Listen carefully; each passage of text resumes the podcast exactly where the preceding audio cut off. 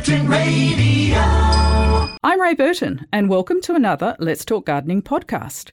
Our mission is to provide listeners with interesting, informative topics and up to date information.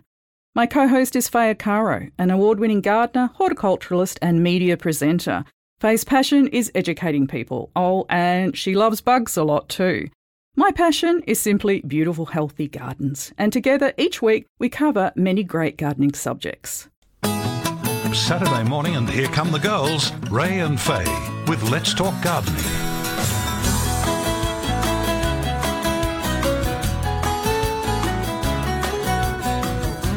Greetings, gardening friends, and today's gardening program is sponsored by Safety Bay Settlements, settling and transferring properties across WA since 1977. Faye Caro is here. I can see Bev Dering ready for your phone call, and John Glidden is standing by. You all know our number, 94841927. You can go to gardening at curtinfm.com.au and send your question or message to us that way. Uh, Ellen Simon certainly set the pace this morning with a program filled with fabulous songs, and Rob Miller helped him do it. Thanks, boys, very, very much. And of course, Jim Crinan with the cycling wrap up. And you will catch Jim next Saturday morning. Caro. Good how morning. Ray. Oh, what a week. Yeah. A week of cold and frost. I don't think there's been a morning this week where we didn't have ice on our verge, and I Yeah. reckon this morning could have been the coldest. Yeah. So yeah. hence I didn't bring you a bucket of flowers today. I'm sorry. Yeah, no, that is perfectly all right. I understand. It has been very cold. And uh, yeah, But the days have been glorious. if you're in the sun, it's lovely. If you stand in the sun, it's lovely. We get in the shade, you can. It's it changes, doesn't it? Oh, it sure does. Yes, finding that sunny spot in the garden without any wind, and and days following frost are often quite glorious. So Yeah. we should make the most of it. Embrace winter. There's only sixty six days left. Not that you're counting or anything. My goodness. Well, something to look forward to if you like warm weather and you can't leave home. Oh, yeah. Well, okay. I, I, I get it. I get it. But no, it has been, uh, yeah, uh, a, a, a chilly week for everybody. But still, opportunity to get out in the garden today is the perfect example of that, I think. And to get out there and do as much as you can before the rains do come, probably later Well, tomorrow. And setting yourself a little task, you know, nothing too overwhelming. If you just Hmm. say, I'm just going to weed this little pocket here, it might be right close to the front door or the entrance to your property. Makes a difference, And, doesn't once it? you start, quite often you can't stop. You'll go, oh, But that's the problem. I can't stop once I get going. And this leads to this, leads to this. And I'm out there for hours. Mm. Oh, I know, I can't help it. Yeah. Well, once you it's the get way it should be. Yeah, I know. oh, it's the way it is. Now, we had a wonderful result from Radiothon, and I just wanted to thank uh, everyone who supported Let's Talk Gardening and, of course, in turn, actually supported Curtain Radio. Um, I know you love it as much as we do, and uh, we thank you from the bottom of our hearts. We ended up with an official tally of $127,000. Five, sorry, I'll say that again, actually. $127,555. And of course, what tends to happen is donations still do continue to trickle in, if you like. So I know that that tally will increase even, you know, um, in the next few weeks as well. But that's the official number, which is pretty pretty snappy for Fantastic. one week, and that just shows the loyalty and support and gratitude of the listeners. And uh, it helps. We're very grateful for that. well, it helps we, keep we Let's looked Talk Gardening good. going, doesn't it? we had a, a great result in our show.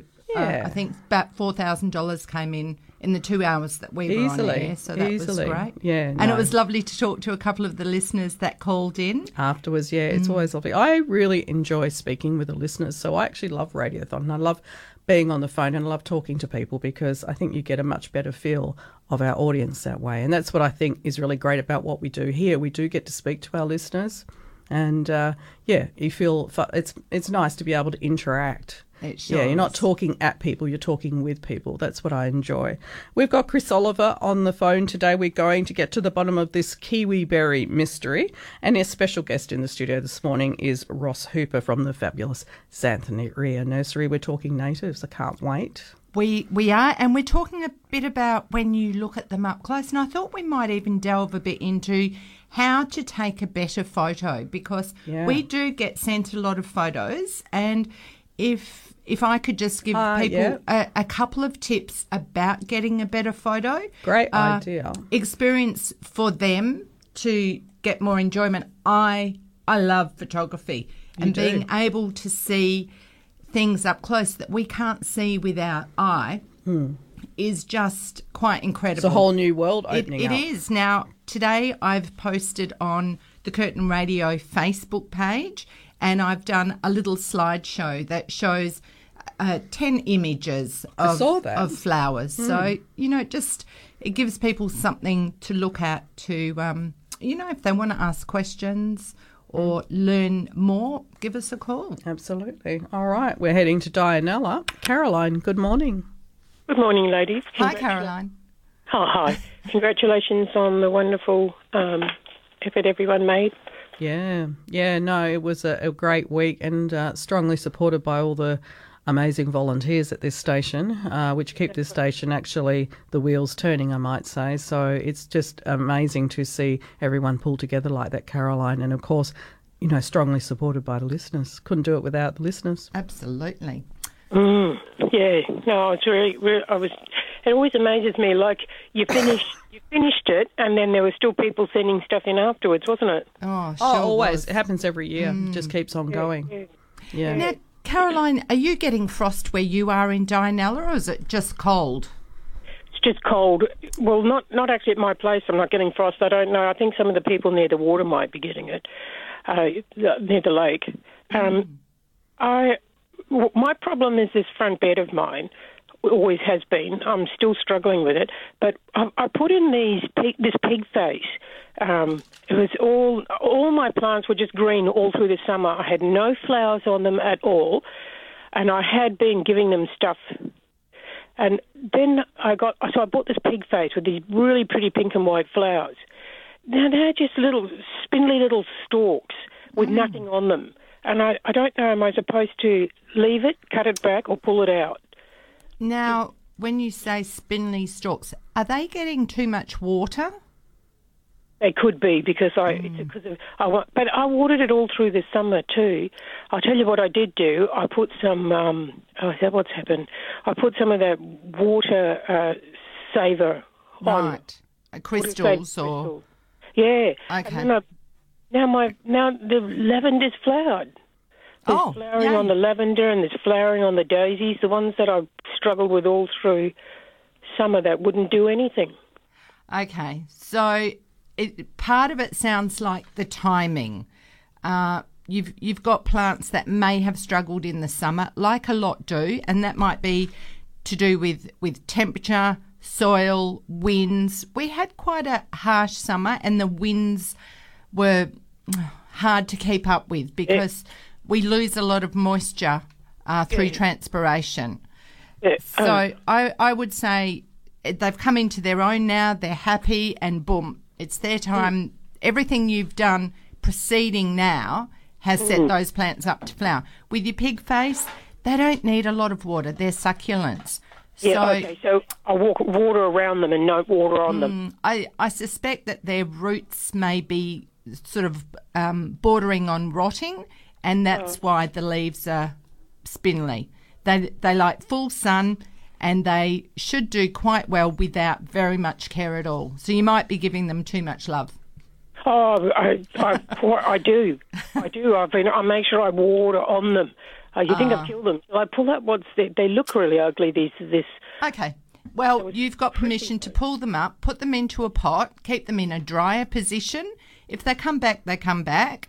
Ah, But that's a good yeah, don't let them destroy the look of your garden bed and and the pleasure that you could have out of that by putting in something that is flowering or giving winter colour. And do you know when I drove in today, I I was greeted by the aloes and the pyrostegia, the uh, trumpet vine, orange trumpet vine, and I. I just suddenly got this flash of all the things that look fabulous in winter.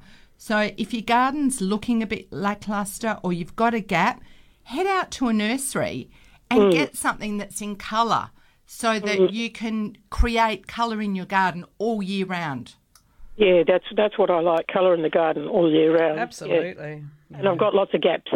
Oh, Oh. lucky you. I would be filling those in pretty quick, Caroline. Yeah, I, I've trying to fill them in. I put things in and then they die, and then I find something else and I put it in. And, And you know what? The best thing about filling gaps is you're not then competing with weeds because if you've got a plant growing and it's Yep. filling up the space, you've virtually got living mulch. So Yep. each year, as plants get bigger and bigger, there's less weeding to do.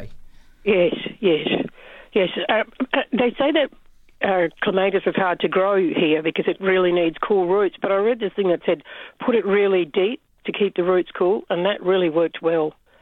And I think you put a brick.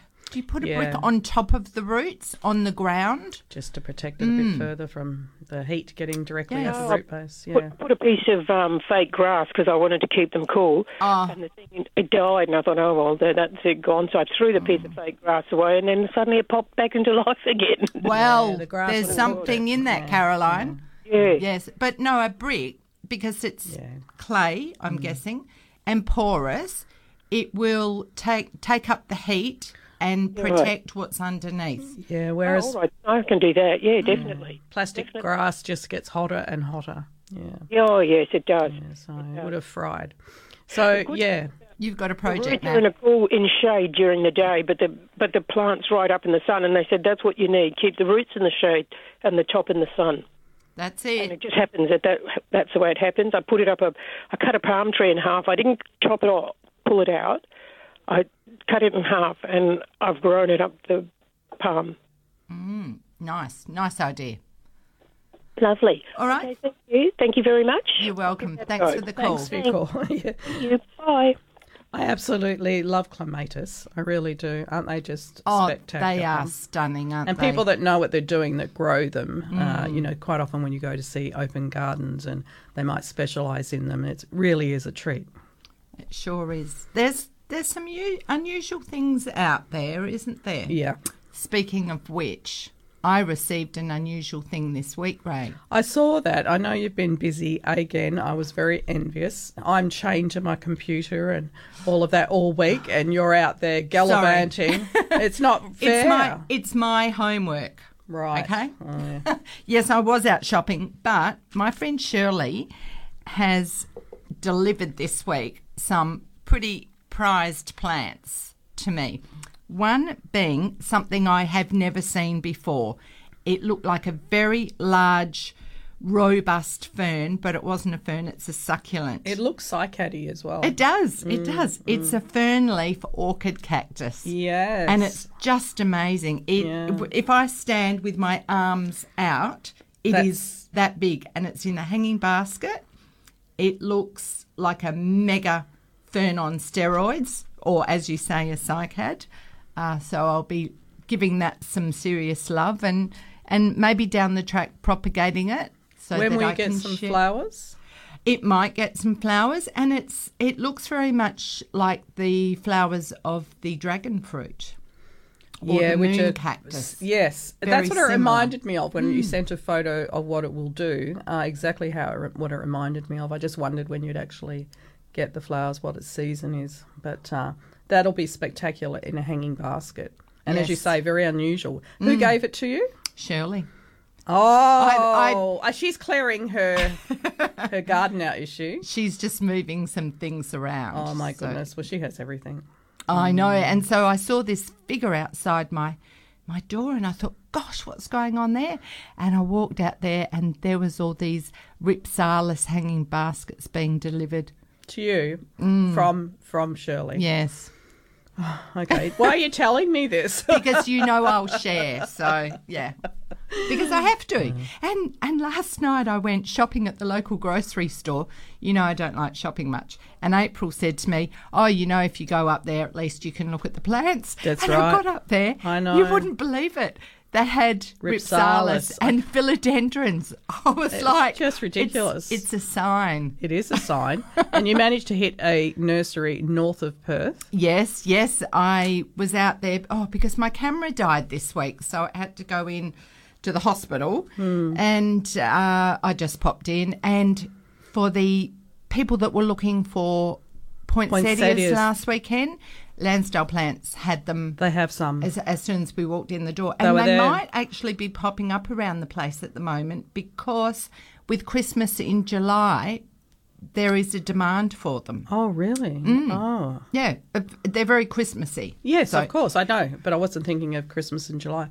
So, But my other purchase, and I, I sent Ray a photo of a plant sitting outside of the passenger door, very leafy. The leaves on this plant are, once again, if I put my arms out that tall, so the plant stands about six foot tall, and it is a philodendron stenolobium, and it's just amazing. It's huge, and I had to put it in the front seat of the car, lay the seat down, tuck all the leaves back so they were in the back so I could see out the window, and strap it in with the seatbelt. oh, it would have been an effort. So, what's the difference between a plant like that? It reminded me of the elephant ear. Yes, Yeah. yes, and it goes upright. It being a philodendron, it will probably happily climb, and like the other philodendron Mm. that that Jim snapped off in here one day, Mm. uh, it'll climb up a tree. So I think that's that's what I'll do. With That's it. what you'll They'll do be very it. happy, naturalised in the garden. They love uh, a bit of protection. They don't like really full sun because they're a big leaf plant, Yeah, and often the rule is the larger the leaf, the, more- less light. Yes. So Yes. that's a tip for people looking for, for plants for low light conditions. Yeah. Big exactly. leaves, low light. Okay.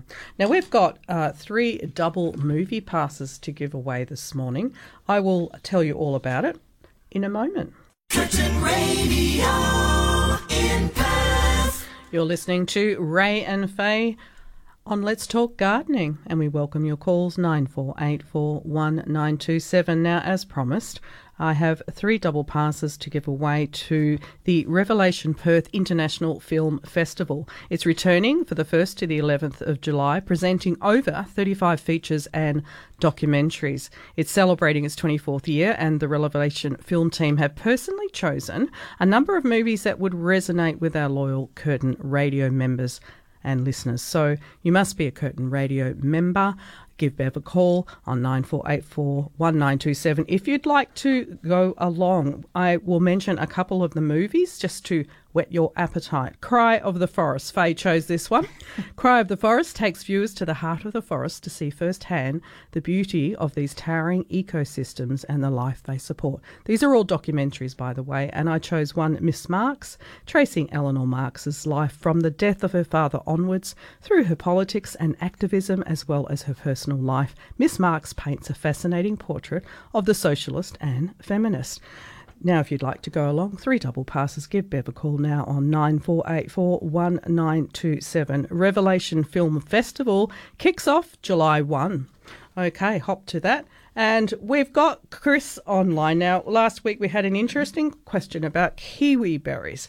And so we're actually expanding on that now. We have much more information to share thanks to Chris. Good morning. You with Ray and Faye. Good morning, ladies, and good morning, listeners. Good morning. How are you, Chris? Out in the cold weather already? Yes, a bit nippy this morning. My fingers are, are quite sort of getting a bit cold. I can, I can imagine because you're at a busy bee, aren't you? Yeah, yeah, for sure. Uh, In the garden or inside? In inside? the garden, yes, we're pulling weeds and uh, pruning roses, and that's main job today. That's your own garden, Chris? No, down at uh, the Anglican Church at Gosnells. Ah, okay. Good boy. Right. So, Chris, we're following up on last week's call about the kiwi berries, and you've done some homework, and you're now a full bottle. So, Oh, yeah, let's hope I'm a lot more enlightened. so what can you tell us about growing kiwi berries? Okay, kiwi berries. Of course, it's a, as I suspected, it's a close cousin to the the the, the normal kiwi fruit, and of course, um, uh, like the kiwi fruit, uh, which is supposed to be, of course, from China, as we know, Chinese gooseberries. This uh, kiwi berry is from Japan, but it's still been inherited by New Zealand, as it looks like, as a kiwi berry. But it's um, it's a vine, of course. Uh, all those um, species in uh, the genus Actinidia are all vines, and uh, this is a, a vine and very similar to um, the, the normal chinensis, which of course um, uh, you need two, as we know, to a male and a female plant to get um, pollination into the female plant. But I'm looking forward to tasting this fruit because um, Yes. it's apparently um, much sweeter and less acidic than the, the normal kiwi fruit. So that sounds exciting. But um, yeah, so you need two, a male and a female. Uh, they reckon that one male, uh, one female to about five or six, um, yeah, if you're wanting to plant that many, but uh, all you need is one of each, basically, to, to get um, fruit. And you could expect about three years, they reckon, to um, to get your first fruit on the kiwi berries. And they're about the size of a grape, a, a large grape. Yeah. Of course, they don't have the furry sort of skin that the kiwi fruit has. They're Yeah. nice, smooth skin. Like that. So you can pop them into your mouth like you do with a grape and Yeah. uh, enjoy the flavour. Yeah, I can't wait to try some, Chris. I wonder if you can buy these in the shop and grow them then from seed. Yeah, well, um, I'm not sure. I haven't seen them in, in the shop anywhere. I've never sort of come in contact with them as, uh, you know, into the uh, any of the supermarkets or uh, greengrocers. No, I haven't sort of come in touch. I'm, I'm eagerly waiting to taste it. So I guess if they're from Japan and or China, they they Yeah. don't mind the cool weather so much. Exactly, and uh, they have very few pests and diseases, but they do prefer a sheltered site. Um, but they don't like our hot easterlies in the summer or, our freezing cold. But they can tolerate the cold much better than the uh, the hot sort of drying easterlies.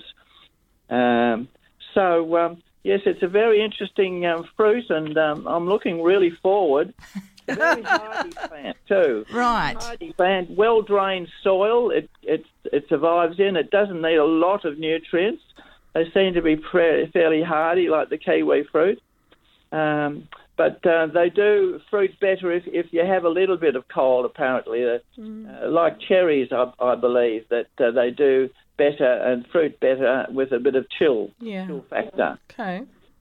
So, uh, yeah, you can eat them whole and uh, crunch them up and enjoy them. Oh, I imagine they'd look pretty specky on a pavlova, wouldn't they? Interspersed Yeah. with the strawberries and a drizzle of passion fruit. Yeah, exactly. Yeah, yeah. Oh, that's It fantastic. certainly enlightened us, Chris.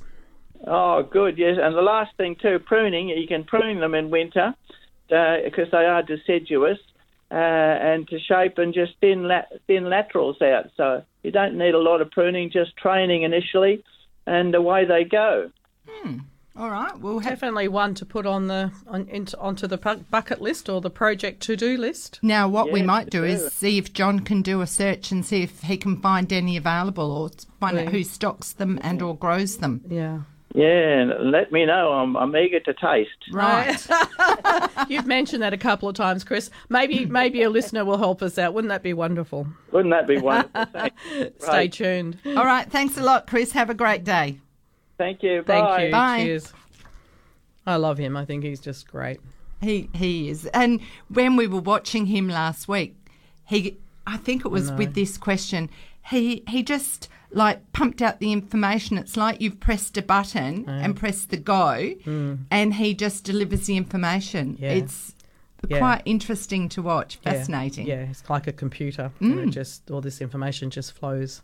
Yes, no, it was absolutely wonderful. So, okay, I know we've got a couple of calls sitting there. I think poor old Bev is run off her feet out there. So let's let's look at cracking through a few emails if Right. you can, please. So I just wanted to acknowledge this email that came in from Shauna, and she says we were talking about rats and possums and relocating a phascogale from a roof, and hmm. someone called in to say that it was protected. Yeah. So it seems that you know rats are, are a, a bit of a menace around the place, and but we have a lot of native animals. So I've made a bit of a list. There are bandicoots, brush-tailed possums, phascogales, potoroos, honey possums, dunnarts, antechinus, chuditch, and native rats. So there's a lot more in the mix that we really need to protect and learn a bit more about. Hmm. So S- Shauna had uh, recommended that we contact Kanyana Wildlife Organisation, which I did yesterday, and I spoke to Sarah. She said that possibly the best person to talk about this might be the hospital manager. So, just wanted to let everyone know that it is still on the on the agenda, and we will get to that in upcoming shows. I think it's a, a subject really worth doing properly. Yes, I agree. Raising awareness. Now, Suzanne from Shoalwater called in last week and she was describing something white and perhaps powdery that was clustering over her rose stem. Yes, remember. So we got some photos sent in, mm. and what it looks like, there was evidence of what looked like, it looked to me initially like an egg casing that had opened, but is actually rose scale. So for that, uh, maybe put on some gloves and rub the stem. You could wipe with a damp cloth or methylated spirits uh, because it's coming up to pruning time. Yeah. If it's higher up the stem, you may cut it and remove the infestation. Uh, you could also use something like an eco oil to smother it, and that would all, always help. But it does rub off very easily. Okay. So, and the fact that what I could see was open, it may already be dead and finished, and just the the shells left behind. Yeah, exactly. So What that's you do- rose scale. Yes, what you mm-hmm. do want to watch out for too is the presence of ants with any scale because scales can give off honeydew, and the ants actually stroke and milk the ants uh, the scale, for their honeydew and move them around like farming them. Uh, Jeremy sent us in a photo of uh, the the old fashioned potato vine Yeah. or potato plant, uh, Solanum. Not, I can't remember the, the last name. Uh, purple with a yellow centre. We I often see them. them, as standards. I love them in a standard. Mm. So this one has been transplanted about two years ago. It's taken a while to set, settle in. He realises that it is winter, but the plant has been struggling and wants any tips on getting it to bloom better. The history is he hasn't pruned it much at all. So, rule number one, Jeremy, prune. That will help it. Um, it mentioned that it does not bloom well but seems to be deteriorating. So the leaves look small. So these are, are often very good growers and they do respond very well to being pruned. So if you wanted it in a standard shape, I would take to it with head shears and clip it over into a nice tight shape Lovely shape. Yeah. um, give it a chance to then come back because it'll where you've cut it back to it'll put out some new growth but if anything's dead and dying back at the center of the plant cut that out as well. Now last weekend we talked a little bit about fertilizing which i at this time of year i wouldn't use so much a granular fertilizer because it may be washed away with the rains. But Chris talked about an organic fertilizer, so something that um, is manure based, something like a pelletised sheep or chicken, something like dynamic lifter, something along those lines, mm-hmm. uh, go go juice, something that's going to actually stimulate the growth of the plant, Yeah. but nothing too heavy, and, and a bit of mulch around the bottom to protect the roots. And then springtime, I would give it some controlled release fertilizer, mm. something that's got more potassium in it. So you're looking for something designed for flowering and fruiting Giving, give it a boost along. Or you could mm. also give it a liquid of the same sort of fertilizer, and that will take be taken in through its leaves, and it will respond a little bit quicker. Okay. So I, there's hope for that. It should come back very well. Now, this is an interesting one from Carol. She's in Waterman's Bay. They've got a small fire. It produces three trays of Jarrah wood ash each winter, mm. which she doesn't want to waste. She wants to know can she sprinkle it on her garden, which is mixed with natives and others? Are there any plants that might really like it, like hydrangeas or roses? And being that it's not a big amount for ease, I know that I just empty my fire out and go and sprinkle it around the roses and it just all mixes in. Yeah. The the thing about it, potash can be quite alkaline, but it does take an awful lot of anything to move the pH on the scale. Mm. And I had an experience where I was making a new bed. I wanted to grow potatoes in it. And I used a lot of ash and coal from a fire that had died down, an open fire out, a bonfire. And when I did a pH test, it was off the scale alkaline. And I thought, oh my goodness, nothing is going to grow in this. It was up around nine. Uh, anyway, I, I planted the potatoes to see what would happen. Absolutely no problem. No problem at all.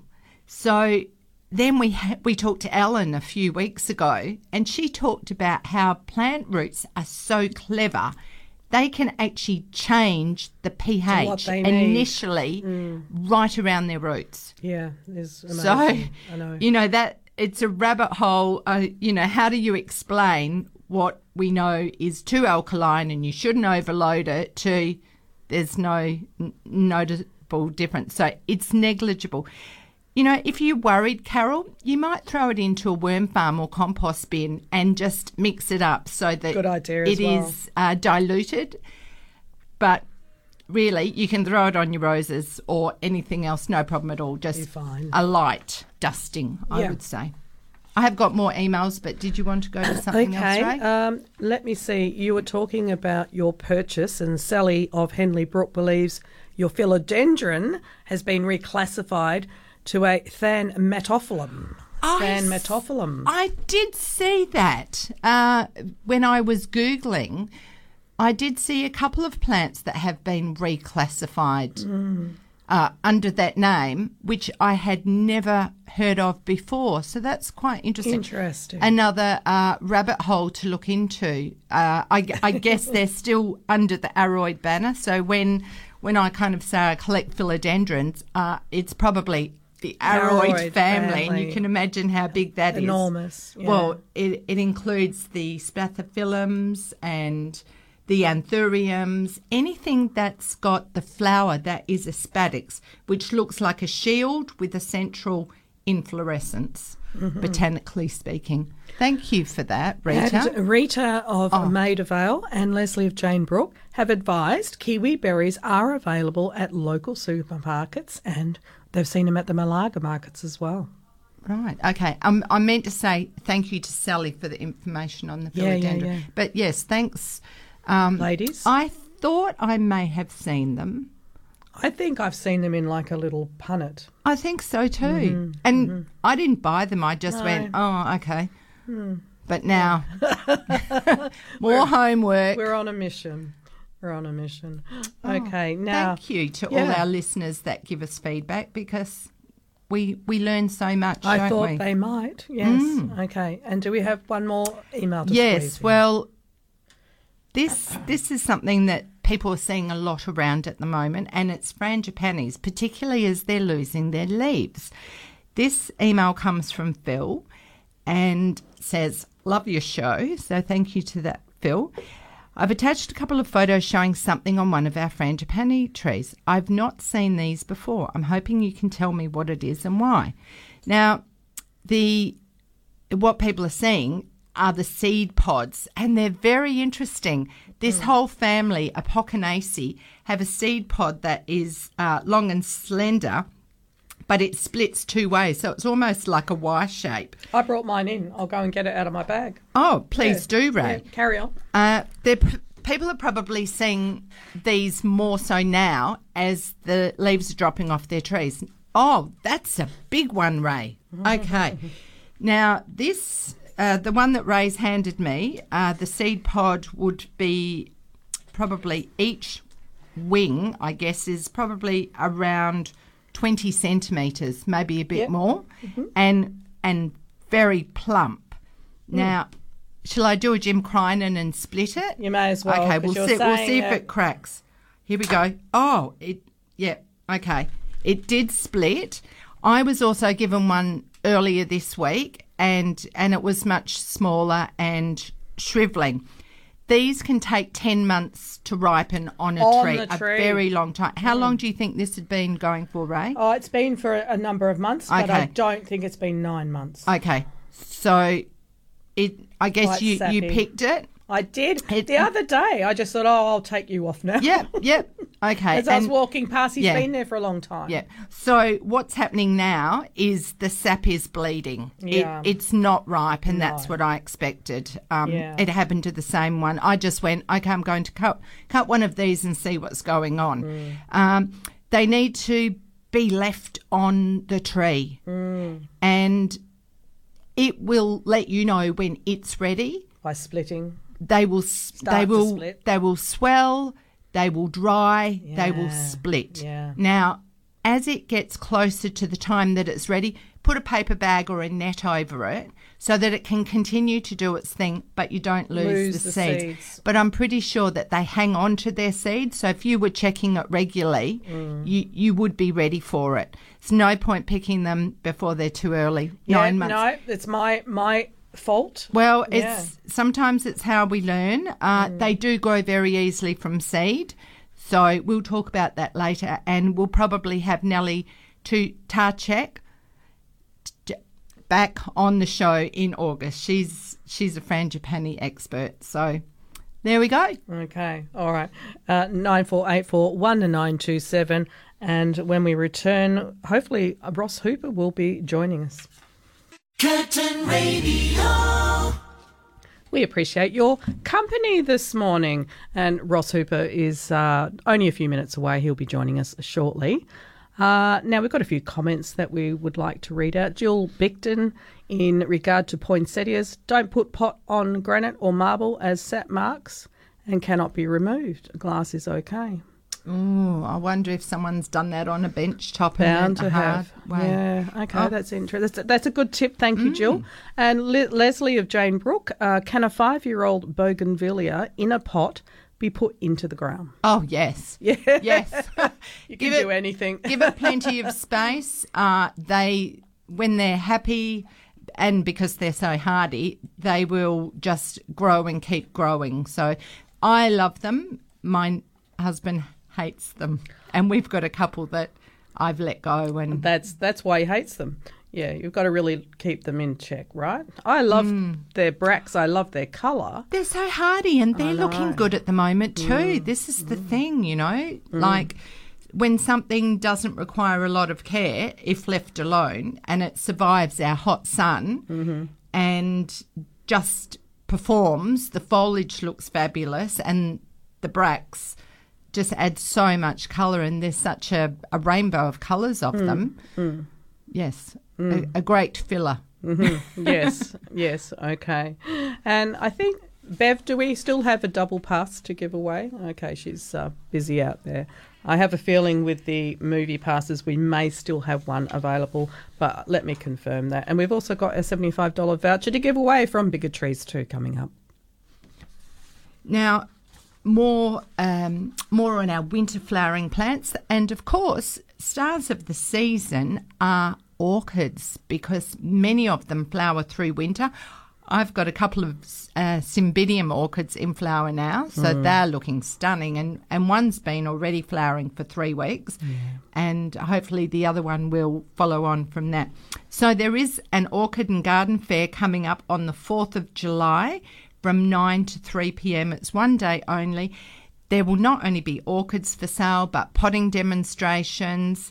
Uh, there will be African violets, bromeliads, gerberas, fertiliser, cultural info, demos all day, pot sales, talks, much more. It's a, So- it's a garden fair as well. It is, and Bruce will be joining us next, Next week. Saturday. Now, tips just uh, for, For people out there wondering right now. Mm-hmm. The, the print is sm- so small here. I don't know if you can read that, Ray. But what I Oh, do, grief. Yeah. what I have remembered is that right now, because it's cold, you don't need to water your orchids. Okay, um, but Bruce will be yeah. joining us next week. Yeah, he's saying here um, that they don't like wet feet, and he says Bruce says he doesn't like wet feet either. and you need to protect the plants and flowers from the winter rains, and watch out for bugs. At the moment, there's a lot of flower spikes that are forming now for the late winter, early spring flowering, and you do need to protect them.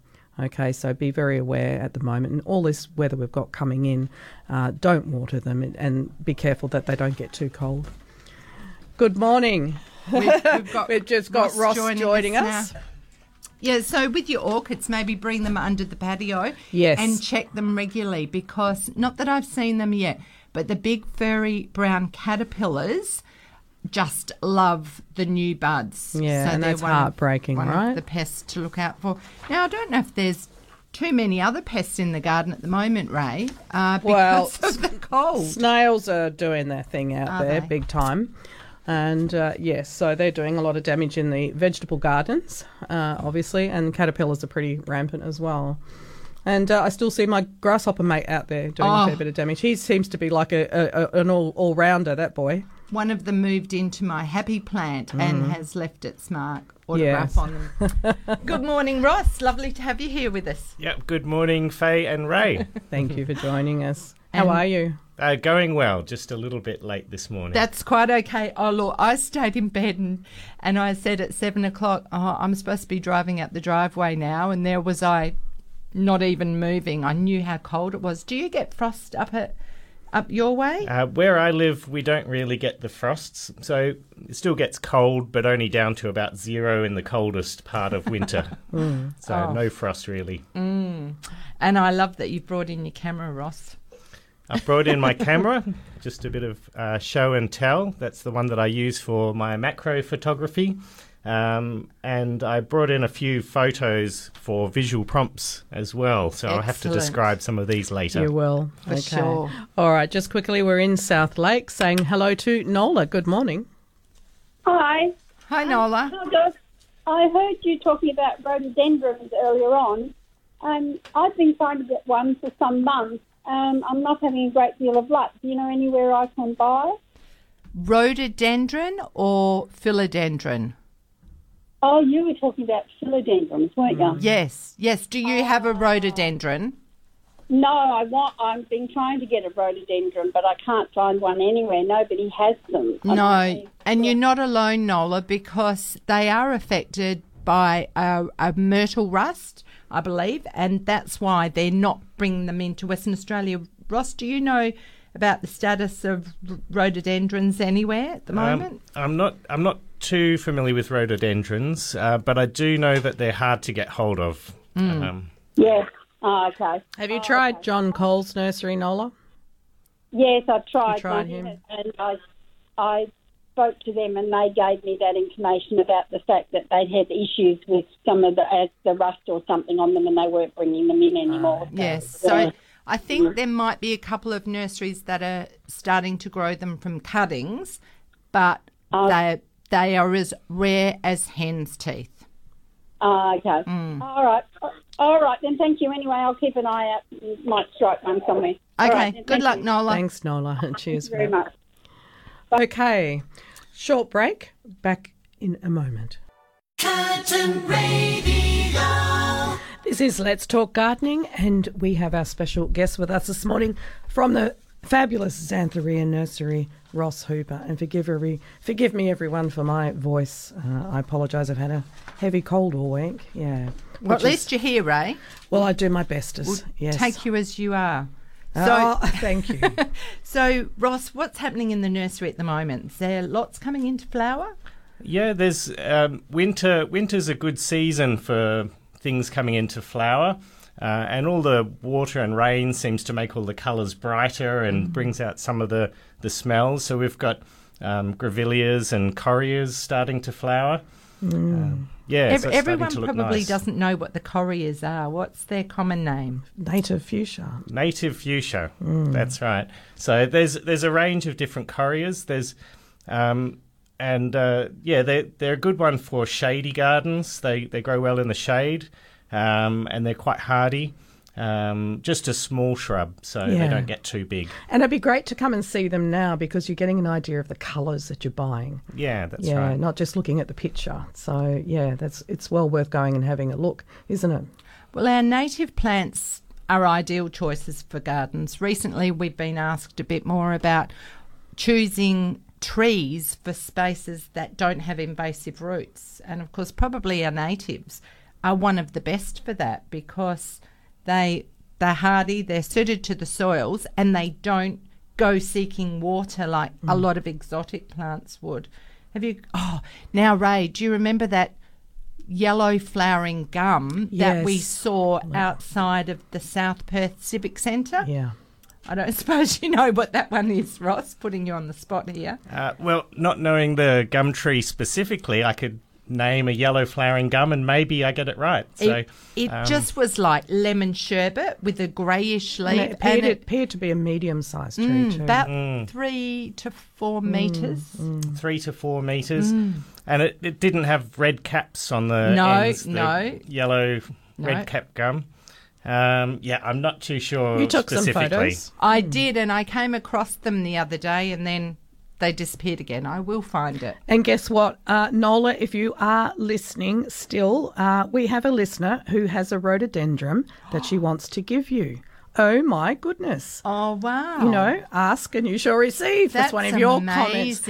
So, Nola, if you're still listening, love, give us a call back and uh, we will connect you with the very generous listener who has a rhododendron for you. How Oh. wonderful. Uh, We don't know the person's name. Uh, thank you. but thank you. That is that's extraordinary. And we also have uh, prize winners. We also have prize winners for the three double movie passes uh, to the Revelation Perth International Film Festival. So thank you for playing with us, and we'll give away the Bigger Trees $75 voucher in the next hour.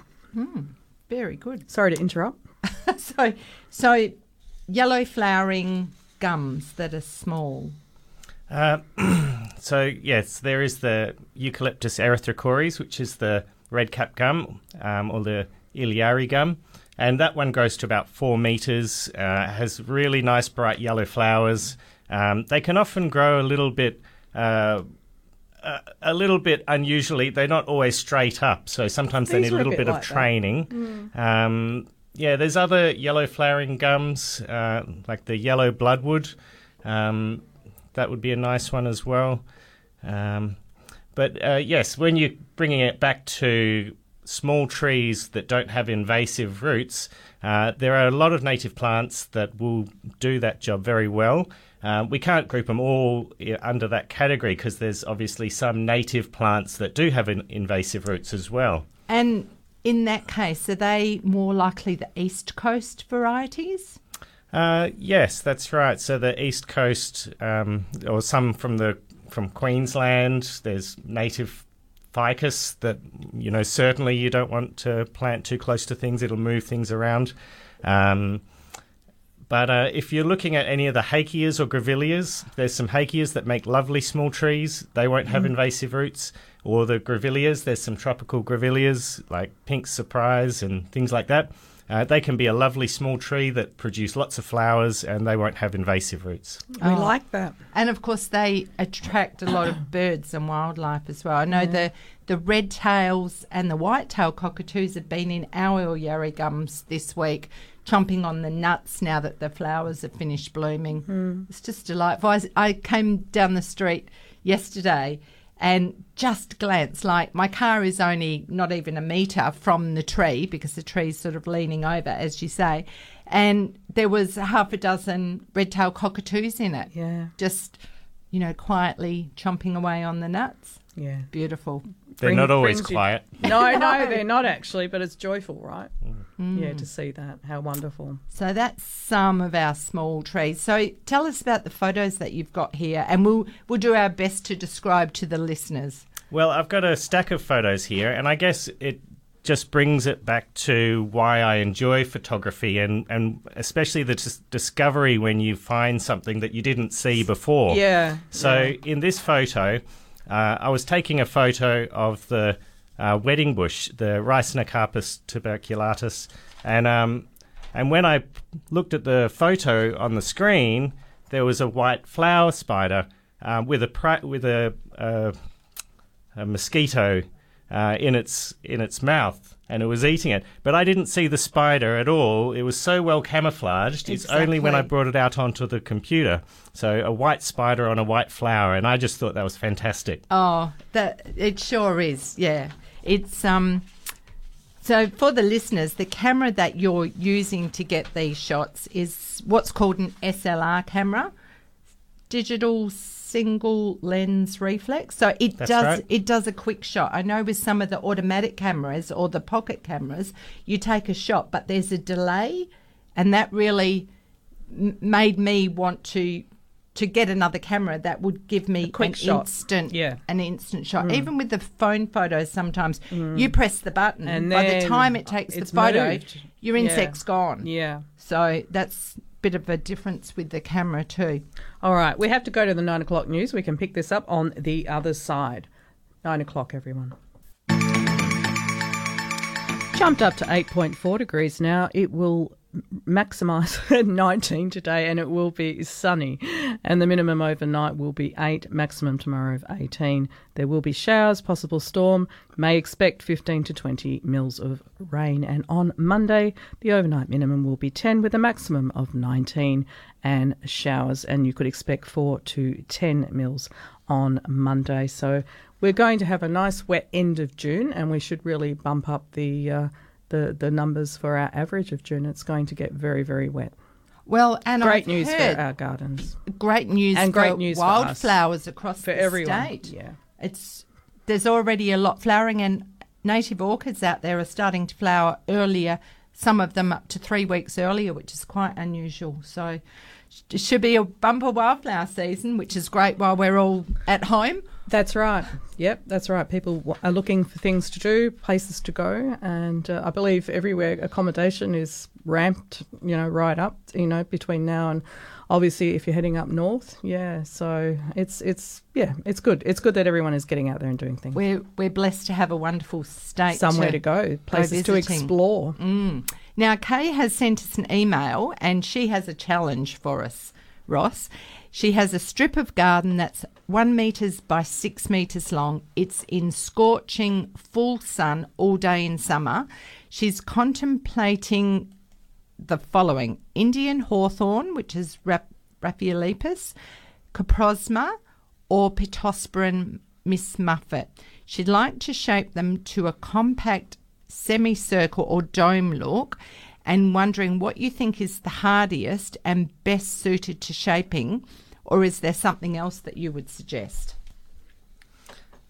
Yeah, so I'm I'm not too familiar with um, growing those ones listed because I'm more familiar with native plants. Um, uh, so in the blazing sun, there are some natives that will do well and that you can still hedge or use for topiary. Um, one of them that comes to mind is the Baeckea virgata miniature. Um, it's a it's a tough, long-lived, dense um, plant in the myrtle family, uh, and y- it's really good for topiary.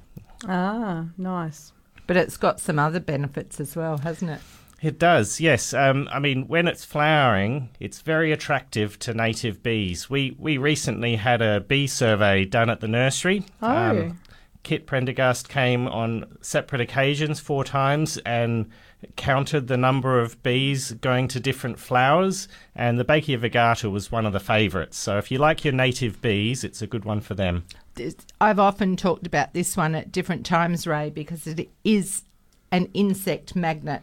It's attractive to to wasps and flower flies and a range of different insects and beetles. So Does it have a common name? Not a very flattering one.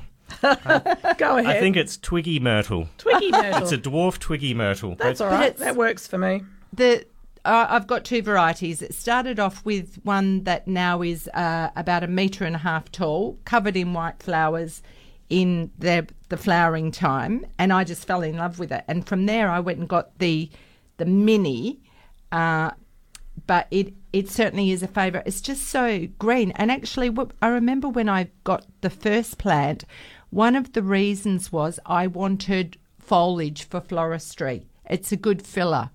Um, not so much if it, if you've got the mini one, but certainly the big one, you can take bunches off it and make a good filler to bring into the house.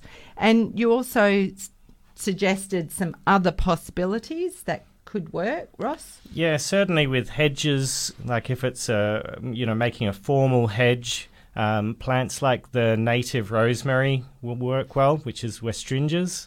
Um, and then you'll have plants like in the Correa group, the Correa alba is the toughest one in a sunny position. And Uh, that's a white flowering native fuchsia. that's right, white flowering native fuchsia. Um, and yes, I've seen it made into balls, uh, topiary balls, Yeah. and they look really good. Great. So my suggestion, Kate, just be careful. You know, if you're going for a plant that you want to hedge, I know you might not mind hedging, but if you choose a plant that naturally will grow to about two meters in height, you will spend far more time hedging it Than enjoying it. than perhaps uh, a mm. variety that only comes to a metre, mm. depending on what height you want it at. If you wanted it to go to two metres, then you go for a larger variety. So, Great information. Mm. Now I can see free lines nine four eight four one nine two seven, and you can email us as well. Kurt, gardening at curtinfm.com.au. Ross, what have you got next for us?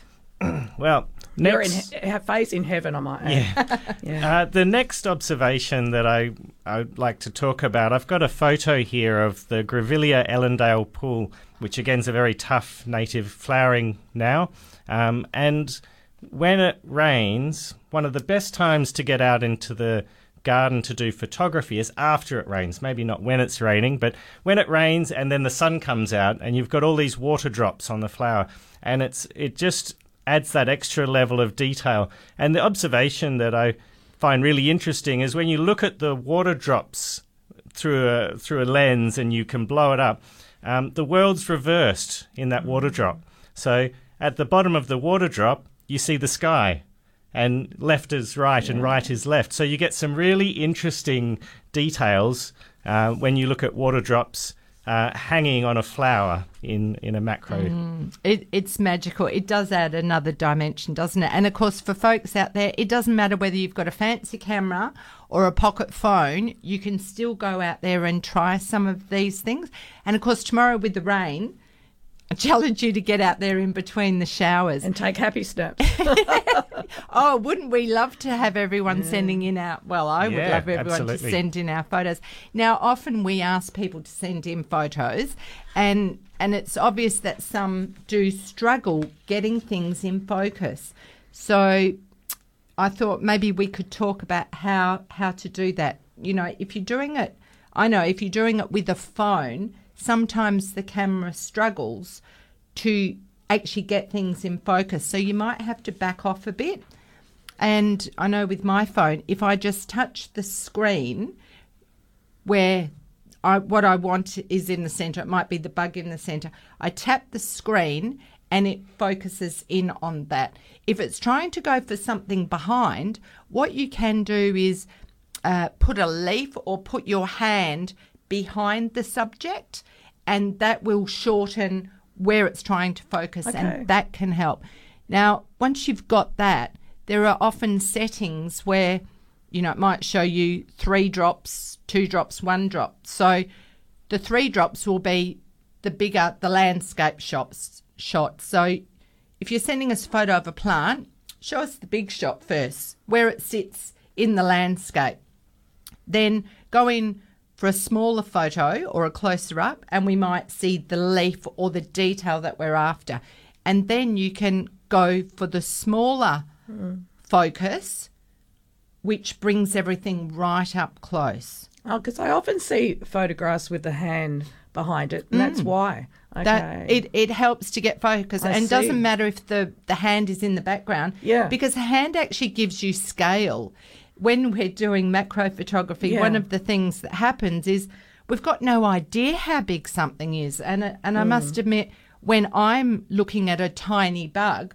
I almost can't gauge how big it is because I'm looking at it through the lens of the camera rather than in the scheme of things. And the photos that I put on the Facebook page, I was trying to get a photo of a fly, but what I actually got in one of those photos was the tiniest beginning of a wattle flower bud, which was the Acacia pulchella. And one of the subjects I talked about at the Camera Club was patterns in nature. Oh my goodness. Have a look at that photo. The detail and the symmetry was phenomenal. So you had all the this green overlapping plant material, but in the center there was a dot of color. And then I took another photo recently of rust on a leaf in a plant, and it looks like a miniature landscape. It looks like all these little flowers that have opened up. A up. whole new world opens up. It's up. just, yeah. I I would love for people to get some joy and and better experiences with their their photos, and I hope this little session can help. help them with that. Okay, we're heading to Queen's Park. We're talking about shell grit. Hi, Karen. How's it going? Good morning. Good morning, everybody. Uh, isn't it nice to get old and become forgetful? I've heard in one of the garden shows, or I've seen it on television, that I should buy some shell grit uh, for something, and that's a while ago, and I bo- and finally bought it, and I don't know anymore which which tree or which plant I should use it for. Have you got chickens, Karen? No, Well, I know that it's very know beneficial that- to to put in no, it with was- chickens. Put it put it around a tree, about, around uh, the lemon tree or something. I can't remember, and this it is stop so snails? annoying. Oh, Ross, do, Well- do you sell shell grit for any particular Um, purpose? We don't sell shell grit at our garden centre for any particular purpose. I guess it would add some calcium to the soil, slowly breaking down if mixed in, which would be beneficial to some plants. It certainly isn't going to do any harm. So you could put it around the garden, but I'm not sure which plant it's for. Ah, good. I can't remember, and I can't read this a while ago, and, and I've written it down on, on Not my a, not a deterrent I for finally bought it. and which, but would it hurt if I put it around a lemon tree? Does it need calcium? It, it certainly wouldn't hurt the lemon tree. Uh, okay, so I'll, I think it might have been that lemon tree or orange or mandarin tree, so I can put them around my my uh, citrus trees. You, you, you could do it. It wouldn't do any harm, Karen. But if your citrus tree has a calcium deficiency, I reckon there's far quicker ways of rectifying that than putting shell grit around. Okay.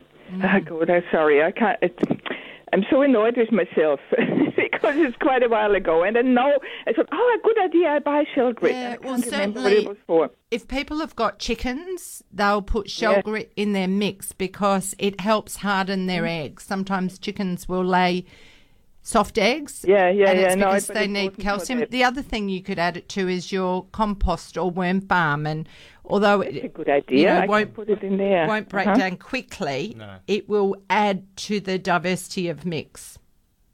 Okay. Okay, good. Now, thank you. I, uh, it's, I'm annoyed with myself. Never mind. Okay, enjoy that. thank you. Thanks. Okay, thank you. Thank okay, you, bye. Bye. Bye. Okay, and we do have some more free lines. I shall let you carry on with your photographic lesson. Oh, I love Photography lesson. Ross's next photo.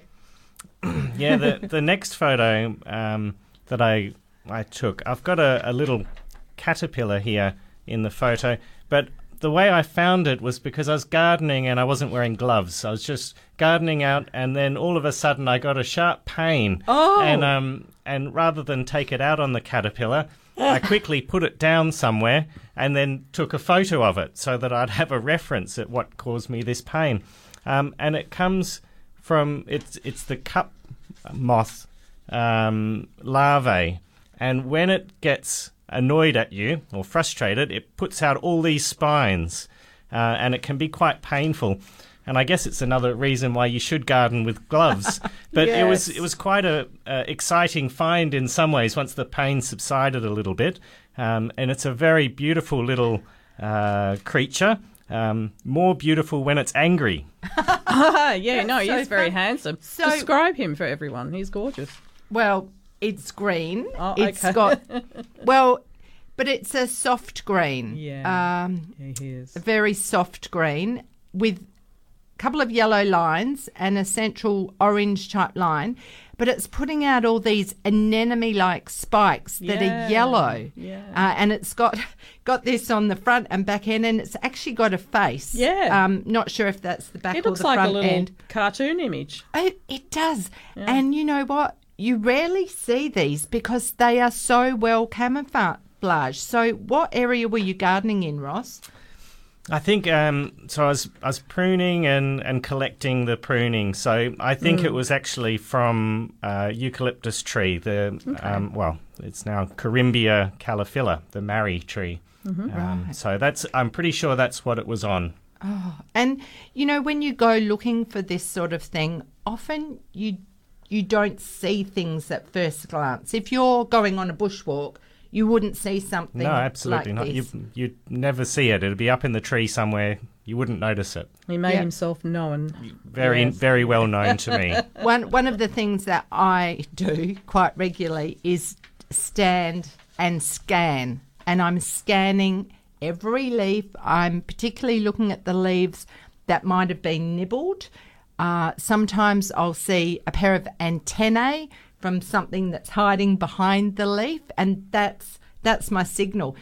If you do stand or sit there long enough, and I, I'm talking five minutes almost without moving, then the the world of creatures starts to become relaxed about you not being a threat hmm. and you may detect slight movement so a leaf beetle may crawl up the tree and there's some beautiful coloured oh ross is going through and Well, you're absolutely right. Looking for something being eaten is a good place to start. And I have another photo here of a leaf being eaten out by another caterpillar. This one's from the case moth. Uh, so they create uh, a casing around themselves to protect themselves while they go and munch on your plants. Um, and, and often this case is made up of what they've been eating as well. So in this photo, this case has got bits of leaf sticking there. It kind of looks like a shaggy little um, beanie on top of it, uh, but you can see the actual caterpillar um, coming out the end and, and having a munch. So that's um, yeah. So look for leaves that are being eaten, and there's often something that'll surprise you. Well, those those case moths, bag and case moths, people would recognise what we're talking about because they've probably seen something that's built like a a log cabin Yep, crawling along right. the patio or stuck on the side of a wall, and the the caterpillar is actually inside, as you say, carrying its its home around with it as camouflage. Okay. All right. We do have to go uh, to a break, but I'd like to give away our $75 gift voucher from Bigger Trees Nursery up in uh, Pickering Brook.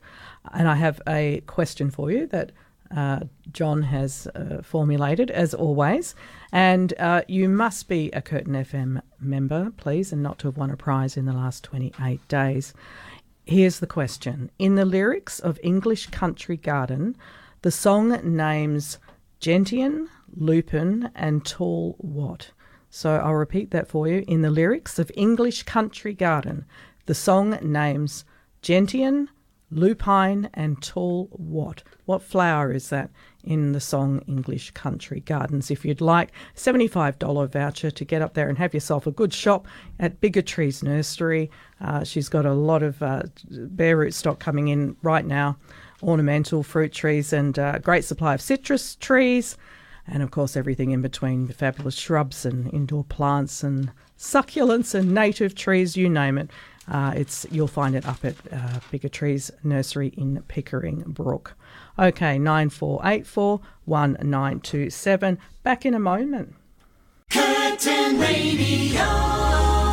25 minutes after nine, you are listening to Let's Talk Gardening. Special guest in the studio with us this morning from the fabulous Zanthorrea Nursery, prize winning nursery, award winning nursery, I should say. Uh, Ross Hooper is in the studio with us this morning, and we're grateful for your company, sir. Thank you for having me. And we do have a winner for our voucher to Bigger Trees.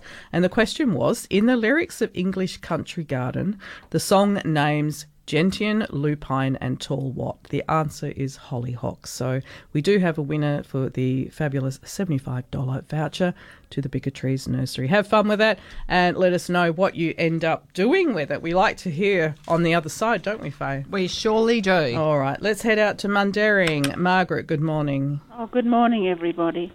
Hi, Margaret. How are you today? Oh, good, good. Thank you. Um, I just a kiwi berry. I would just like to know. You need to buy two. How are you? One is one to know that you are actually being sold a male and a female plant. Second question is, how far apart do you grow them? Can they share a fence, or do they have to have two separate areas to grow as a vine? Right. Okay. I do have three pages of notes here on them. Oh. So I will, when I get Is a it- break, Margaret, I will look through that. So that's um, how do you, how can you tell the difference between a male and a female? Well, hopefully they they are marked when you buy them. Do you come across kiwi berry plants, Ross? Uh, I'm not too f- familiar with the kiwi berry plants. I do know some of the natives that require ma- male and female. You can't tell them apart at the young stage, and sometimes you should buy three just to increase your odds. Hedge your bets. But um, yeah, they should be labelled when you buy them, and then you can buy one of each. You hope they're labelled correctly. I, I hope they're labelled correctly. Yeah. Yes, that is a problem. That's the, the nursery people. Well, I wonder if the plants differ in their look or whether you have to wait until they flower. Yeah. So we would one find this on Google, I suppose, would we?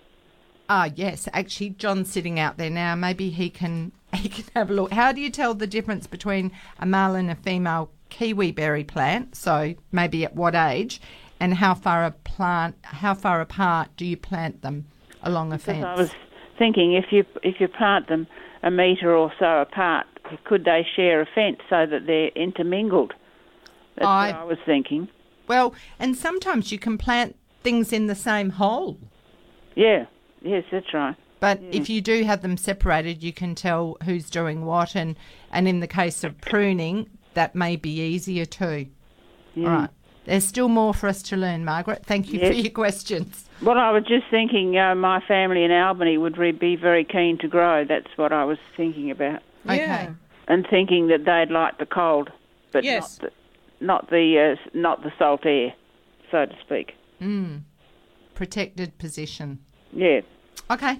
I'll Well- listen out. Thank Okay. Bye. Thanks. Bye for now. Bye. Cheers for that. And we're still in Mundaring. We're chatting with Des about sweet potatoes. Des, hi.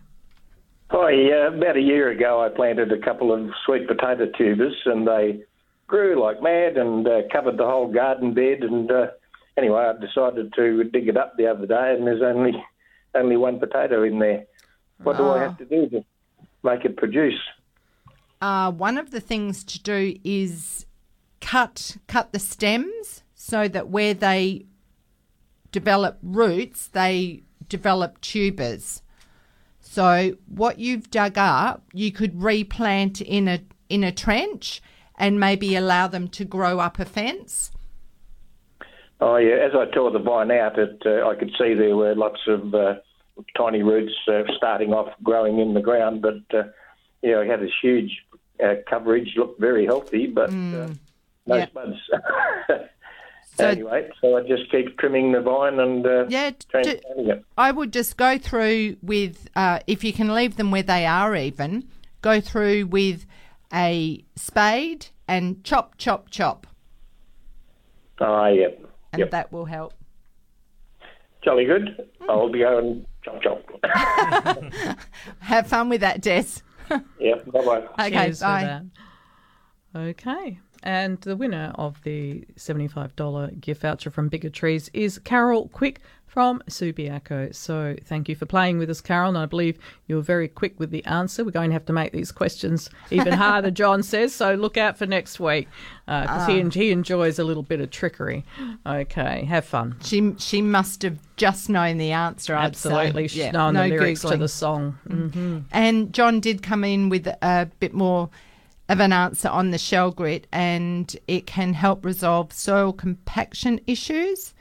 It can increase the pH of the soil, uh, provide vital nutrients to the plants, uh, which, in the case of tomatoes, can certainly help with the um, calcium deficiency problem, blossom end rot, and to deter slugs and snails, as the shell grit contains a lot of broken pieces and, and ground shells. So, slugs and snails don't like walking across anything that's sharp. That's right. Mm. Walking, slithering, sliding. Walking with their one foot. Yes, yes, yes. There we go. All right, Ross, what else have you got for us here? Well, the next photo that I've got here, well, one thing that I quite enjoy when you're walking around the bush or through national parks, um, when you find nature's little flower arrangements. So, Mm. keeping on the lookout for when nature puts flowers together and you don't have to do it yourself. Um, and in this photo, I've got two flowers that came quite close together. Uh, one is the Leschenaultia biloba, uh, Ah. and the other one is the Thysanotus. Um, uh, one of the climbing Thysanotus, I think this was, which is a fringe lily. Uh, Mm. so the fringe lily has three fluffy petals, Yeah. bright pink, little fringes on them. fringes, Yeah. and um, and then the Leschenaultia is a, a lovely blue, a really Mm. lovely blue, and the the Bil- Leschenaultia bilobas they're going to start flowering very soon, so that's I a good one to love keep an eye out for. Actually, on that note, I one thing I've learned from walking in the bush is that unlike when we plant out a garden, you know, we put one plant here and we leave a space and we put another plant there. These plants actually seem to have a better relationship together. So, um, the the Sollya, the bluebell, will grow in the shade of a banksia in quite a close proximity, or the trigger plant will grow right at the base of, of something else. And some of my orchids will grow at the base of something else and actually be become more obvious after that the, the shrub plant dies down and moves away. So the bush is changing all the time. Yeah, absolutely. And it's great to have that diversity. Well, one, because you get to enjoy more flowers altogether. Um, but you're right, the bush, it, it's almost healthier to have a bit of diversity where you have plants growing in close proximity. Uh, I've heard recently that the soil microbe, the health of us, the soil with its microbes, it's healthier having at least five different families of plants. Yeah. So if you can have more diversity, you have healthier soil, and then the plants will be healthier and more Mm. disease resistant. It's quite Yeah. amazing. It is, and you I've know, seen when- it work. When we're establishing a hard area like a, a verge, uh, it's it helps to understand what's going on in that environment. You know, I look at mine and look at what has survived, and if I didn't choose plants or plant them in a way that they were protected from frost, they might not do so well. If they're frost hardy, it doesn't matter. But how often do you see a plant growing out in the open that's quite leafy? You know, they're in the, in a bush setting, they're not like that. They're going to grow in a protected community. Mm. So things that are pioneer plants like the wattles will establish first. I've got one that's now the Acacia saligna is about three meters tall, and that's grown that big in a year and a half. So Wow. with that growing, I now have shade to grow other things. So it, Yep. it becomes a succession. Absolutely. And there is a prostrate form of the Acacia saligna Ah, too, which yes. they don't look like much in the pots, but when they're actually in the ground, they are quite amazing. Spectacular. Or spilling over a wall. Yep, spilling over a wall, or you could have it as a pot plant, pot plant potentially. Yeah. Mm. Okay, whetting my appetite. Carry on. Fascinating. Okay, what uh, what else have you got here? Well, I've got another one here that I, I should get you to guess what it is, Faye. Oh, come on. Wow. But they're, they're very small, little orange berries. Mm. And this one was taken with the light coming through. So you have you have the light behind the object you're taking the photo of, and it's quite interesting. The light brings up a pattern in the berry. They yeah, they're they're quite interesting. So this it's had a name change, but uh, Rhagodia nutans, it, Ah. it, and it's changed to Einadia, I think. It's, Einadia why nutans. why has everything been reclassified and renamed? It was hard enough, and now it's just got harder Just to because confuse us people all, I like think. me, I can't keep up with that. Yeah, Rhagodia Mm. nutans, and it's actually a bush tucker plant. So you can the berries are edible, Mm. um, but they're tiny. So you'd have to collect probably a thousand berries to get a meal, I reckon. Does Oh, it have boy. a common name? Uh, it's a salt bush, so Okay. one of the Yes. salt bush. Really? Okay. Okay. I wouldn't have picked that. Mm.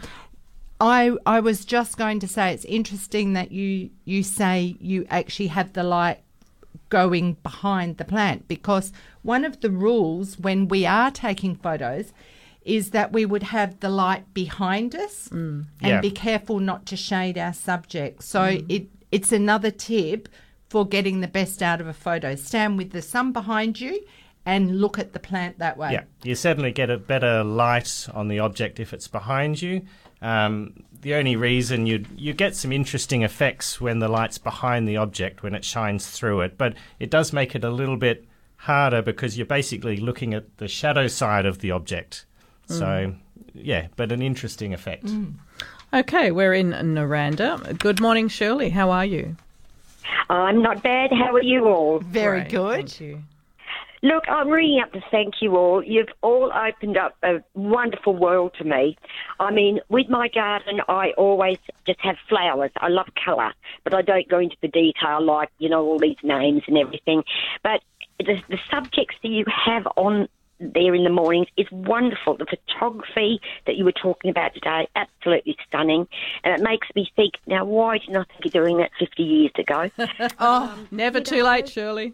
Well, it's never too late. And also, a few weeks back when you were talking about the bees, oh my God, you just, that little world out there is just incredible, isn't it? It it is Shirley, and I'm I'm so pleased because do you know?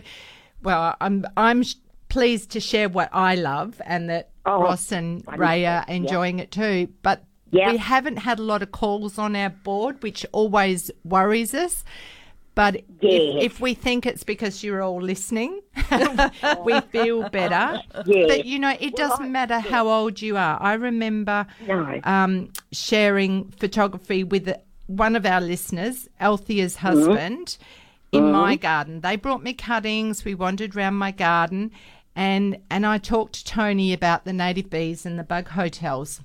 And he was an older gentleman, and he went home and he built a bug hotel, and he enjoyed taking photos of native bees. Now, he he was, you know, retired age, um, Yeah. had been for a long time, but that world opened up to him It's a new hobby. and gave gave him a new spark. A lease and on it's life, just yeah. you know if we can do that for one or two people out there. Our, our work is done. Marvellous.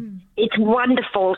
Um, and also, talking as the gentleman was talking about the, the grubs and that. Now, that grub with a face, one of you women mentioned it, it's like a cartoon. Yes. Well, in 1963, it was my last year in high school, so you know how old I am now, of course. but um, it was the last year in high school, and we actually did that a, a painting. We had to do a painting of one of those those um, grubs or whatever you're going to call them. But haven't they got a spike at one end? I don't know if it's the face end or the the rear end. Haven't they got a spike going out? Uh, th- this one doesn't, but yeah, there's lots of different um, grubs and yeah, the ones with the face on them. And you, it's hard to tell which end is which. Sometimes it is. Well, with that particular grub, you definitely know which end is which. That's for sure, because it's covering its back, isn't it? You know, covering its tail. Well, thank you, folks. I love love you to bits, and I listen if I can. I listen every Saturday, and it just it makes me happy for the rest of the day. Oh my goodness, Shirley! Call call of the Yeah. morning. Thank you for that. Yeah. You've made our morning too. much. Thank you. Thanks, Thank Shirley. you. Take Bye-bye. care. Bye for now. Bye. What a lovely lady. We're in Baker's Hill. Rhonda, good morning. Oh, good morning. Um, I have a question for Ross. Um, well, a couple of questions. Okay, fire away. When can I cut back a native hibiscus, and can I use the cuttings as, to propagate? so the the native hibiscus uh, is. Are you referring to the purple flowered one, the Alyogyne huegelii?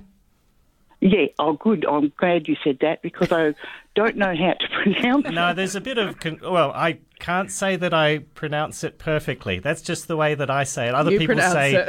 Alyogyne, and there's yeah, Mm. it's it has a lot of different ways people say it. So long as we know what we're talking about, I think it's okay. Um, now is a great time to prune them back. You can prune them back, um, and and they do propagate from cutting. So if you've got some rooting hormone and a warmer glass house, then you can propagate them now. Um, but propagation generally is more successful in the warmer months. So if right, you were yep. pruning them back, when they grow back from that pruning and you've got that growth, coming into spring to summer, that's that that material will be better for propagation. All right. Um, and does that apply to the um, the cultivars as well?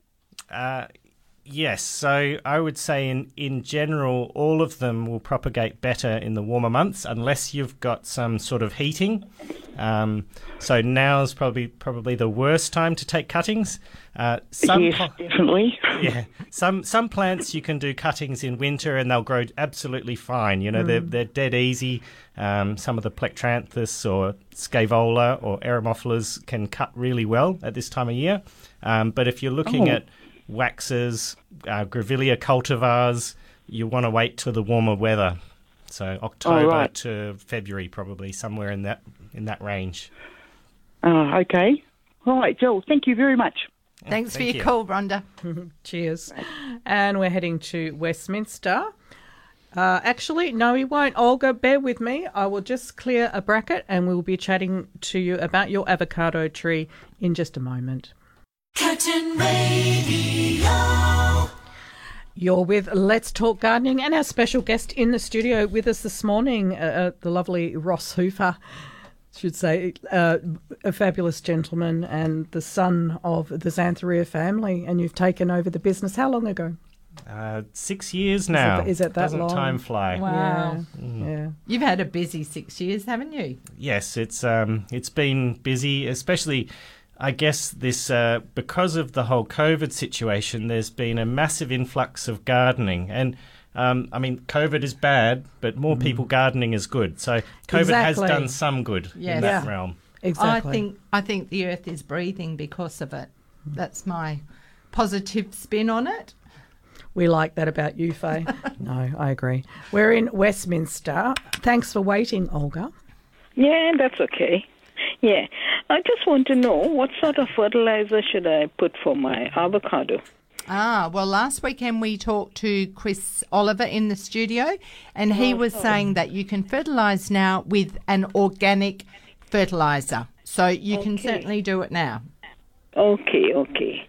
Uh, nothing special, but Well, just, or, just organic, organic. you, a couple of um, varieties that you would suggest, Ross, for this time of year? Rather than a granular, I'm Hmm. thinking, because it could wash away. Yeah, I, I find the organic um, fertilizer, so Richgro do an organic one, um, and probably something that encourages fruiting and flowering um, Mm. is what I would choose. Um, Okay. I haven't seen a specific avocado fertilizer. No. Mm-hmm. I think there was one being developed though by uh, Eco Growth at one point because they were quite involved in commercial avo- avocado growing and consulting. Um, and the other thing too, especially now, Olga, is to give it a layer of mulch. Okay. Okay. So there you go. Thanks for your call. Okay, thank you. Right. Bye. Cheers for that. And let's head to Munster, saying hello to Susan. Good morning. Hi, Susan. Oh, hi, hi, Faye. Hi, Ray. Morning. Thank, thanks for your uh, beautiful program. It's always fantastic. Oh, thank Um, you. My uh, granddaughter's bought a, a house in Armadale, uh, which the garden's full of fruit trees. Um, now, she's got two fig trees. One's lost all its leaves. The other has got a few leaves on, but it's got a lot of fruit on it. But uh, I didn't touch it. I didn't prune it because. But I don't think the fruit won't ripen now, will it? Is it no, too late? No, I don't think so. I prune my fig trees when they have dropped all of their leaves, and I give them a very hard cut back to around six foot, leaving some main branches and uh, so that I can get a net over them. If they get too big, unless you want to send the kids up there to climb the tree to pick the fruit, it's better to keep them small. yeah, I thought that. So um, with this fruit that's on it, um, so I can prune it then. Yes. I should Yes, cut that fruit off. Yes, but I I would wait until all the leaves have been lost, and I would also clean up the leaves around it, just in case there has been any scale on it. Oh right. Oh okay then. Thanks very much. Mm. I'm just waiting to see what she's got. All these fruit trees. A lot of them have lost the leaves. Oh, exciting! I know it'll be interesting to see what we get. Mm-hmm. all right then. Oh, thanks very much for that then. So the You're other one was all right, a prune that. I'll wait for this one. Thank Okay. you very much. Thanks, and thanks Susan. for a wonderful program. Thank you. Cheers, Susan. Bye for now. Bye. Okay, excuse my voice, everyone. Uh, Maggie from Mandurah rings in with a great tip. Uh, she crushes empty eggshells and puts them around her garden. Hasn't had a snail for over 12 months. Yeah, well, I've only Make it hard for them. one snail. It was funny. I, w- I went out looking around the bush and I saw this pile of raised sand, like something had come up. And I, I wish I'd taken a before photo, but mm-hmm. I just got a stick and I just wiped the soil. And underneath was a green snail, which uh, is not a good snail. It's invasive, but we don't get too many of them. And this snail had put itself under the sand and bubbled up around it. It was was mm. fascinating. Mm. It was just camouflage under sand. They live under the sand, don't they? Sneaky snails. Yeah, but in, it was in the open. Oh, okay. Like yeah. heading to my bushland. Uh-huh. Um, now, Des from Mundaring has asked, are there any more more tips for productive sweet potatoes? I have all leaf and few tubers, which can happen if plants have been given too much nitrogen fertilizer. Now, I guess there are specific fertilizers to produce tubers, Ross, and you would know all about this. Yeah, and and I guess it's even a general rule that if you put too much nitrogen, it can stop things flowering and stop Mm. things fruiting. So so that's why if you have a fertilizer that's more balanced and has a higher potassium, you'll get more flowers. Um, generally, phosphorus is for producing the roots, so for carrots or or, or root vegetables. Um, so yes, you could have have a fertilizer that's for fr- fruit and veggies, um, and that'd be the way to go.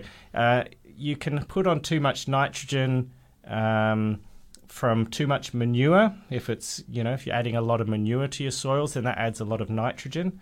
Um, and then some of the fertilizers do have a high nitrogen rate as well. so- Like lawn fertilizers? yeah, like probably- lawn fertilizers, exactly Mm. right. I imagine one that's targeted to to growers uh, for potatoes would be something like the potato e manure. That sort of says to me that it would be good for developing tubers. Yeah, absolutely. Yeah. But if if you're interested, Des, have a look when you go to the shop at the the analysis on the fertilizer bags because you can, as Ross say says, uh, look for for the analysis that are geared more towards nitrogen, potassium, or phosphorus, and it's it's just a way of understanding, a bit like reading a food label. Of course, now you're not allowed to put a high amount of phosphorus because it leaches into our waterways. Yeah. So, Mhm. so all the fertilizers you buy will have a, a very small amount of phosphorus. Uh-huh. Smaller than they used to. Yeah, Smaller than they used to. Yeah. Yes. Okay. Look, we've got about nine minutes left of the program. We can squeeze in one or two calls if you like. Nine four eight four one nine two seven. Back in a sec. Curtin Radio. Thank you for your company this morning. George Minoldi will be taking the reins over from 10 a.m. with the classic 60s. Okay, we're going to chat with uh, Prue in just a moment from North Yunderup. Uh, Kay, Kay sent a note in thanking you guys for your tree suggestions. Now, I know you've got a few things you'd like to mention. Yes, uh, for more information on fruit trees, Yeah. there's a great site. It's the rarefruitclub.org.au. Yes. And John's come back with some more information for Margaret about the kiwi berries. And they say that uh, probably one that you can source here, maybe the only one, Japanese sea cultivar, Issai, I S S A I. It has the advantage of being the only kiwi berry variety that is reasonably self fertile. So, if you were able to get that variety, and if you can get two of them, you will have the best chance. Uh, now, the hermaphrodite Issai achieves 30% fruit set with self pollination and double this with cross pollination. So, 60% fruit set. Mm-hmm. So there we go. And um, Alice has sent in a photo of a beautiful potato creeper or potato plant, Mm. uh, as in the solanum, the ornamental variety, and wants to know when you would take cuttings of this. Now, I wouldn't. I wouldn't do it now. The plant's flowering. However, when it's finished flowering and you cut it back, you're cutting it back anyway, so that would be an ideal time to uh, try striking a couple. But certainly in the warmer weather, it will it will um, attain better results. We also have a question about lawn, but I think we'll save this one for next week, Ray. Okay. Today's gardening program is sponsored by Safety Bay Settlements, settling and transferring properties across WA since 1977. We're now heading to North Yunderup. Prue, thanks for waiting. No problem at all. Um, I have a query. I brought a little golden shower um, about or two months ago. I put it in the ground on the lawn and everything like that. It was doing beautifully with new shoots. All of a sudden, the leaves went brown and everything. Now, is it the cold weather? I think I think so. Yes, I would feel the same if I was planted out in the middle of the lawn in this weather. What you could do is put a, a screen around it. Uh, just make up a shade cloth, uh, hothouse type environment for it. What, what about plastic? Plastic, yes, that would help too. Okay, that's great. I've done that. Right, next question. I had some very young little hibiscus I put in, and all of a sudden the leaves seem to have got like a fungi on them, um, and what have you. Again, do you think it's the cold weather? It might be, but I also had a, a similar problem when I overdosed with blood and bone, and I remember my plants defoliated and they, they looked quite like that. Uh, once again, if you can give them some protection and hang in there until warmer weather, spring is only 66 days away, Prue. Not that phase counting. That's right. Okay, now, thirdly, you know on Vincas, how the leaves all curl up. Is that a fungi? Uh, Yeah. it, it can be, but they don't like the cold. And it sounds like it's cold where you are. It is literally, yes. Yeah. Um, yeah, uh, okay. So really, it, I lose them. I have actually, where the bink has been cutting the right back, and there's little new growth right at the base. So I have been chopping them back and just leaving it, but might be a bit soon to do that, would you say? I, I wouldn't cut them back now. And if they survive the cold weather, I think it's a colder winter this year than, than it has been in other recent years. Uh, I, I would probably be looking at replanting when they come into the nurseries later in the year. Okay, cool. All right, lovely. Thank you very much. Appreciate Thanks. it. Thanks, Prue. Good on you, Prue. Cheers for that. Bye. And we're heading to Gosnells talking about a cactus. Jackie, hello. Oh, hello. Um, I've got um, a succulent cactus. It's an Africana and another word beginning with K. I've forgotten. It's got the card in there. It's in a pot, um, ceramic pot, medium size. My son bought me it last August for my birthday. It was a winter flower. It's was covered in buds and flowered beautifully. And um, it's it's just starting to get its new buds on now. But I was a bit slack getting onto this. It started about a month or so ago. It started to get a white sticky substance in the middle of the rosettes on two or three of them, and it's it's drying away now. But you can still knock it off in chunks. And I just wondered what it was now to stop it coming again. Doesn't seem to have affected the buds at all. But, and one of the branch stalks has started to shoot away, so it's not the same even height that it was before. But It sounds a bit like a soft scale, a mealy bug or a cottony cushion Yeah. scale. Um, and in which case, yes, best if you can remove them. And cactus, you don't want that too wet at this time of year. Uh, methylated spirits on a cotton bud and dab it, or you know, physically remove with your fingers. Ross, um, if it's the African milk tree, like a cactus, then it's in the Euphorbia family, and that can have a milky sap. So I don't know, it, does it look like sap or something? It's very sticky, and uh, Yeah. it's, as it's dried up now, but it, it can come off in little chunks so when I- you touch it. so I think Leaving it's a little probably black the spot on the leaf as well. so- Right. So if there's any physical damage, there could be sap coming out, and that sap is actually quite toxic. So Yeah. you want to avoid I haven't touching seen it any or insects eating it. on it at all. Yeah. Mm, okay. Just yeah, keep it dry. just keep an eye on it. It does sound like it's sap, not bugs. Oh, so I looked online and there's something you can use part vinegar or something, which if it is, uh, they suggested either mealy bugs or um, something else. The, the best way. It burns it, but it might burn the leaves. Okay. Jackie, if you can send us a photo, that will be the best way for us to I, accurately identify it. Yeah. Um, we can put you back to Bev and she can give you the email address. Yeah, okay. Okay. Right, thank you. Thanks, Thanks, Jackie. Jackie. Put you on hold. I know that might be difficult, but to, Yeah. to actually see it is probably the only way to accurately be sure. Ross, thank you so much. And Yeah. I, I, I admire your fabulous interest in hobby and what you do. How long have you been into the photography? I don't know. You forget these things, Yeah. but um, certainly a while, and Yeah. it's it's a. Uh, I really enjoy it, and I love to share it with Yeah. other people who also people. like photography. Um, there's a whole world out there, and it's very Mm. exciting, and we keep learning and and discovering inspiring new things. other people. Mm. Okay, no, thank you very, very much for your time today. It's been lovely. Thanking Bev and John, of course, and Faye Caro. And uh, I have a, a gardenism that does hark back to autumn because I know I drive all our listeners crazy with my au- fascination of They love it, autumn. Ray. This this this uh, quote was sent in by a listener. Autumn is so enamoured with sunsets that it paints one on every single leaf. Oh, wow. Isn't that pretty? Mm. Okay. All right. It's been great having everyone's company this morning. We appreciate very much. Stand by for the classic 60s with George Minoldi. Happy gardening and uh, enjoy this rain. We hope you've enjoyed listening to another edition of Let's Talk Gardening on Curtin Radio. Happy gardening.